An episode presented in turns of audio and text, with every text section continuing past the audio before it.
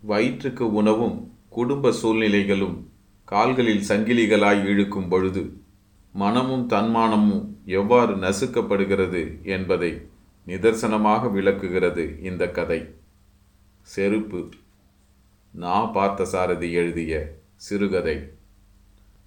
கடை தெருவில் கலகலப்பு ஆரம்பமாகிவிட்டது. எல்லா கடைகளின் முன்பும் கூட்டம்தான். எல்லோருக்கும் எல்லா கடைகளிலும் எல்லா நாட்களிலும் வாங்குவதற்கு என்னதான் இருக்குமோ. வாங்கினவர்கள் வெளியேறவும் வாங்க வந்தவர்கள் உள்ளே நுழையவுமாக நெருக்கடி நிறைந்த கடை தெருவில் சுறுசுறுப்பு களை கட்டியிருந்தது. மறுநாள் ஏதோ ஒரு பண்டிகை. அதற்காக முதல் நாளும் அரசாங்க விடுமுறை போல் இருக்கிறது. இல்லாவிட்டால் காலை வேளையிலேயே இப்படி திருவிழா கூட்டம் கூடாது. குமரகுரு அவசரம் அவசரமாக கடையை திறக்க விரைந்தான்.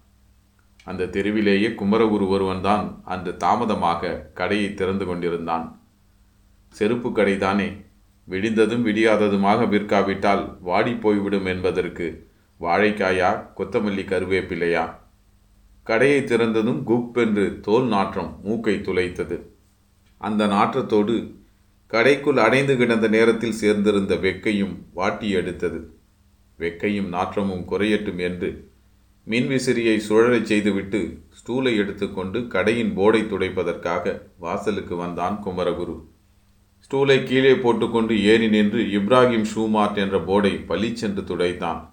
அவனுடைய முதலாளிக்கு எல்லாமே பளிச்சென்று இருக்க வேண்டும். தெருவிலோ தூசி அதிகம். ஒவ்வொரு நாளும் துடைத்தாலும் போர்டில் தூசி படியத்தான் செய்யும். துடைக்காவிட்டால் முதலாளிக்கு வருகிற கோபம் பிரமாதமாயிருக்கும். வியாபாரத்தில் லாபம் பிரமாதமாக வருகிறதோ இல்லையோ கோபம் பிரமாதமாக வந்து கொண்டிருந்தது அவருக்கு. லாபம் எப்படி வரும்? பொழுது விடிந்தால் பொழுது போனால் அவருடைய சிநேகிதிகளுக்கு மாட்டி விடுகிற ஓசி செருப்புகளே நாலைந்து ஜோடிக்கு குறையாதே. பெரிய முதலாளி இப்ராஹிம் சாஹிப் இருந்தபோது இந்த கடையை எவ்வளவுக்கு எவ்வளவு அவர் மகன் சலீம் பாழாக்கி கொண்டிருக்கிறார் என்பது வேலைக்காரன் குமரகுருவுக்கு தெரிந்துதான் இருந்தது. அவர் காலத்திலும் அவன் இந்த கடையில் வேலை பார்த்தான். இப்போது அவர் மகன் காலத்திலும் வேலை பார்க்கிறான். அவன் இப்ராஹிம் ஷூமார்ட்டில் என்ன வேலை பார்க்கிறான் என்று ஒரு பதவி பெயருக்குள் சுருக்கமாக வரம்பு கட்டிவிட முடியாது. வருகிறவர்களை உட்கார வைத்து காலில் செருப்பு மாட்டி கழட்டுவதிலிருந்து பில் போடுவது பணம் வாங்குவது கணக்கு எழுதுவது எல்லாம் குமரகுருதான். சில சமயங்களில் கூட்டமில்லாதிருக்கும் போதும் நாலைந்து ஜோடிக்கு பாலிஷ் போட்டு சோகேஸில் அடுக்குவதும் உண்டு. செருப்பு கடையில் வேலை பார்க்கிறவனுக்கு எது உயர்வு எது தாழ்வு? எல்லாமே உயர்வுதான். பெரிய முதலாளி காலமான பின் சின்னவர் சலீம் கடை பக்கமே அதிகமாக வருவதில்லை. கடையை திறப்பதிலிருந்து இரவில் சாவி கொத்தும் விற்பனை பணமும் கொண்டு போய் கொடுப்பது வரை எல்லாம் குமரகுரு தான் பார்த்து கொண்டான். சின்னவர் உல்லாச புருஷர். Rotary club tennis club cosmopolitan club என்று ஊரில் உள்ள நவநாகரிக கிளப்புகளில் எல்லாம் சலீமுக்கு தொடர்பு உண்டு. சலீம் வியாபாரத்தை கவனிப்பதற்காக தினசரி கடைக்கு வராவிட்டாலும் அந்த வழியாக காரில் போகிறபோது வருகிறபோது போர்டு பளிச்சென்று இருக்கிறதா என்பதை நோட்டம் பார்க்க தவற மாட்டார். போர்டு பளிச்சென்று இராவிட்டால் அவருக்கு கோபம் வரும். சலீம் பத்து நாளைக்கு ஒரு தரம் திடுதிப்பென்று நாலைந்து ஆங்கிலோ இந்திய பெண்களுடன் காரில் வந்து இறங்குவார். சிரிப்பும் கும்மாளமுமாக கடையே அமளித்து மொழிப்படும். எல்லார் கால்களுக்கும் புதிய செருப்புகள் மாட்டப்படும். முதலாளி சலீம் கடைசியில் குமரகுருவை தனியே அழைத்து குமரகுரு இதை பாரு. இவங்கெல்லாம் நமக்கு ரொம்ப வேண்டியவங்க. இதுக்கெல்லாம் பில் போடாத. ப்ரெசன்டேஷன் மாதிரி இருக்கட்டும் என்று சொல்லிவிட்டு வந்தது போலவே அவர்களை காரில் அடைத்து கொண்டு திரும்பவும் கிளம்பி விடுவார். அப்புறம் குமரகுரு ஏன் வாய் திறக்கிறான்? தோலோடு பழகி பழகி ரொம்ப விஷயங்களில் மறத்து போயிருந்தான் அவன். இவ்வளவெல்லாம் தாராளமாக இருக்கிற அதே சலீமிடம் தன் கால்களுக்கு இனாமாக ஒரு ஜோடி செருப்பு கேட்க பயந்து கூசினான் குமரகுரு. நவநாகரிகமான உயர்தர செருப்புகளை பலபலவென்று மின்னுகிறார் போல் வரிசையாக அடுக்கியிருக்கிற அந்த கடையில் வேலை பார்க்கும் அவன் அணிந்து கொண்டிருந்த செருப்போ மிகவும் சாதாரணமானது. கருங்கல்லை போல் கனத்தோடு கோணல் மாணலாக அறுத்து தைத்திருந்த பழைய டயர் செருப்புகளை வீதியில் மாட்டிக்கொண்டிருந்தான் குமரகுரு. ஆனால் நாள் தங்கி உழைக்கும் சக்தி அவற்றுக்கு உண்டு. அந்த செருப்புகளை அவன் கால்களில் அணிந்து கொண்டிருக்கும் போது பார்த்தாலும் அழகாகிறாது கழற்றிய பின்பு தனியாக பார்த்தாலோ அழகாயிராததோடு அசிங்கமாகவும் இருக்கும். ஒரு நாள் கடைக்குள் நுழைகிற இடத்தில் அதை கழற்றி வைத்துவிட்டு சலீமிடம் அவன் பட்ட பாடு போதும் போதும் என்றாகிவிட்டது.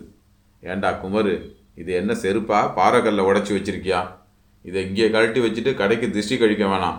மறைவை எங்காவது தூக்கி எறி என்று சலீம் கூறியதிலிருந்து அந்த செருப்புகளை கழட்டி முன்புறம் வைப்பதை நிறுத்திவிட்டு கடையின் பின்புறம் பழைய சாமான்களை குப்பை போல அடைத்திருக்கும் ஓரிடத்தில் போட்டுவிட்டு போகும்போது நினைவாக காலில் மாட்டிக்கொண்டு போக பழக்கப்படுத்தி கொண்டிருந்தான் குமரகுரு. சலீமுக்கு எல்லாம் பழிச்சென்று இருக்க வேண்டும். பளிச்சென்று இருக்க வேண்டுமானால் பணம் வேண்டும். குமரகுருவுக்கும் பழிச்சென்றிருக்க ஆசைதான். ஆனால் இப்ராஹிம் ஷூ மார்ட்டில் கிடைக்கிற நாற்பத்தைந்து ரூபாய் காசில் பளிச்சென்று இருக்க முடியுமா? இப்ராஹிம் ஷூமார்ட்டை மார்ட்டை சென்று வைத்துக்கொள்ள அவனால் முடியும். அது வேறு விஷயம். ஆனால் தன்னை பளிச்சென்று வைத்துக்கொள்ள போதுமான பொருளாதார வசதி அவனுக்கு இல்லை. அந்த கடையில் இருக்கிற உயர்தர செருப்புகளில் ஒரு ஜோடி ஓசியாக கிடைத்தால் குமரகுருவும் பளிச்சென்று இருக்கலாம்.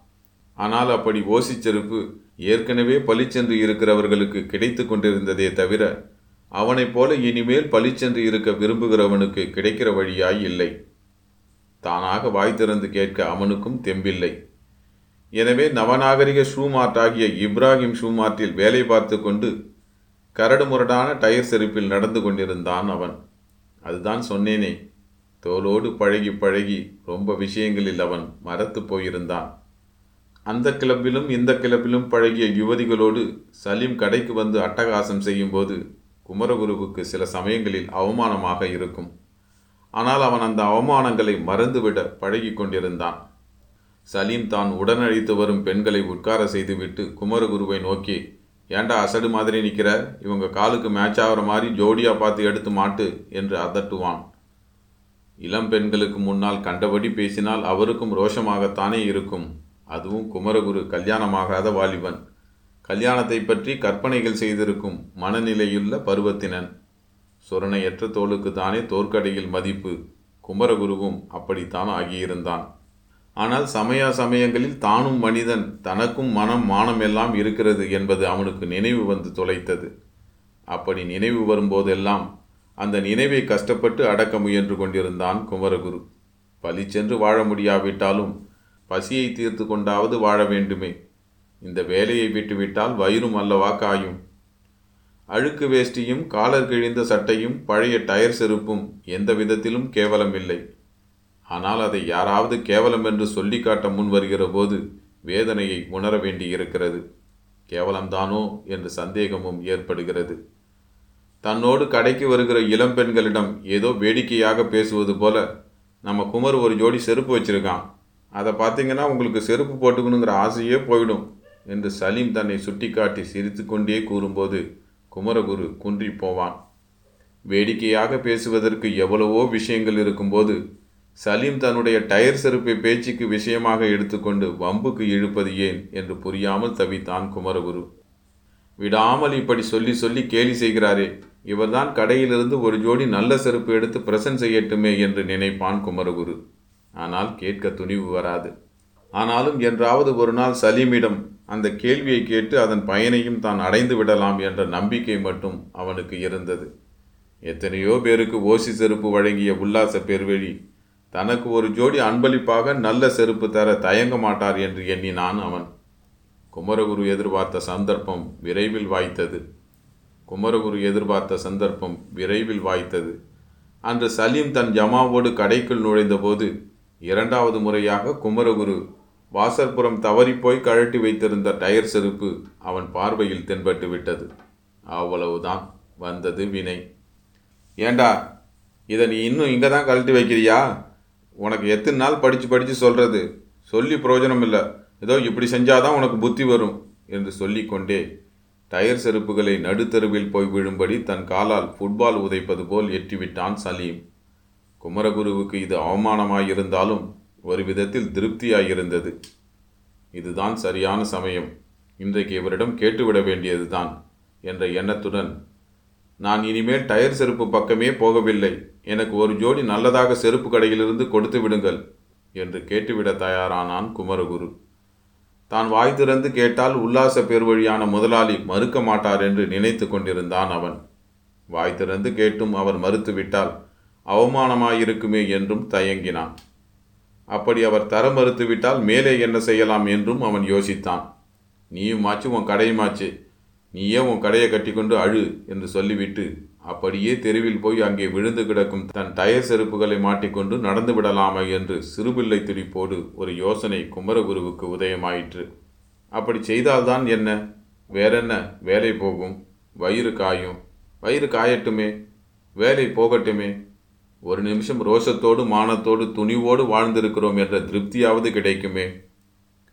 கடைசியில் குமரகுரு துணிந்து கேட்டே விட்டான். நீங்கள் தான் ஒரு ஜோடி நல்ல செருப்பாக எனக்கு பிரசன்ட் செய்யுங்களேன் முதலாளி. பிரசன்ட் செய்கிற முகரைய பாரு முகரைய. உனக்கு அது ஒரு கேடா? என்று அவன் எதிர்பார்த்ததற்கு நீர்மாறான பதில் சலீமிடமிருந்து வந்தது. சலீமுக்குத்தான் பிரசன்ட் செய்கிற ஆள் உட்பட எல்லாமே பளிச்சென்று இருக்க வேண்டுமே. குமரகுரு அதிர்ந்து போனான். யோசனைப்படி இப்போது இந்த வேலையை விட்டு வெளியேறிவிட வேண்டியதுதான் என்ற எண்ணம் அவன் மனத்தில் உறுதிப்பட்டது. ஒரு கணம் தயங்கினான் முதலில் செருப்பை எடுத்துக்கொண்டு வந்து அப்புறம் பேசிக்கொள்ளலாம் என்று தோன்றியது. எப்படியானால் என்ன? குமரகுருவுக்கு துணிச்சல் உண்டாகிவிட்டது. இத்தனை நாட்களாக தன்னை அவமானப்படுத்தி வாட்டி எடுத்திருக்கும் முதலாளி சலீமை சரியானபடி காய்ச்சி எடுக்க அவனுக்கு ஒரு சந்தர்ப்பம் வாய்த்து விட்டது. கடைக்குள்ளிருந்து வேகமாக நடந்து தெருவுக்கு வந்தான் குமரகுரு. அங்கொன்றும் இங்கொன்றுமாக விழுந்திருந்த டயர் செருப்புகளை கால்களில் மாட்டிக்கொண்டு திரும்பினான். சலீமின் அதிகார குரல் அவனை அழைத்தது. டேய் குமரு அந்த ஐஸ்வர்யம் தெருவில் கடந்தா எவனும் கொண்டு போயிட மாட்டான். உள்ளே கொண்டு போய் எரிஞ்சிட்டு இங்கே வா. வந்து இவங்க காலுக்கு செப்பல் செடு. கழட்டி எரிந்துவிட்டு திரும்பி வந்தான். குமரகுரு மறுபேச்சு பேசாமல் கடைக்குள் புகுந்து செருப்பை வழக்கம்போல் உட்புறம் குப்பை குவியலுக்கு அருகே கழட்டி எறிந்துவிட்டு திரும்பி வந்தான். வந்திருப்பவர்களின் காலுக்கு அளவான செருப்புகளை தேடி எடுக்கலானான். அவனுடைய கொதிப்பு அந்த ஒரு கணத்தில் எப்படியோ அடங்கிவிட்டது. சலீமை எதிர்த்து கேட்க ஏனோ அவனுக்கு நா எழவில்லை. எதிர்த்து கேட்கலாம் என்று நினைப்பது சுலபமாக இருந்தது. கேட்பதற்கு மட்டும் முடியவில்லை ஏதோ நாவை தடுத்தது. ஏதோ தொண்டையை கட்டுப்படுத்தியது. சொல்ல வரவில்லை. சீற்றமும் வரவில்லை. சுரணையில்லாத தோளோடு பழகி பழகி அவன் ரொம்ப விஷயங்களில் மரத்து போயிருந்தான். வணக்கம்.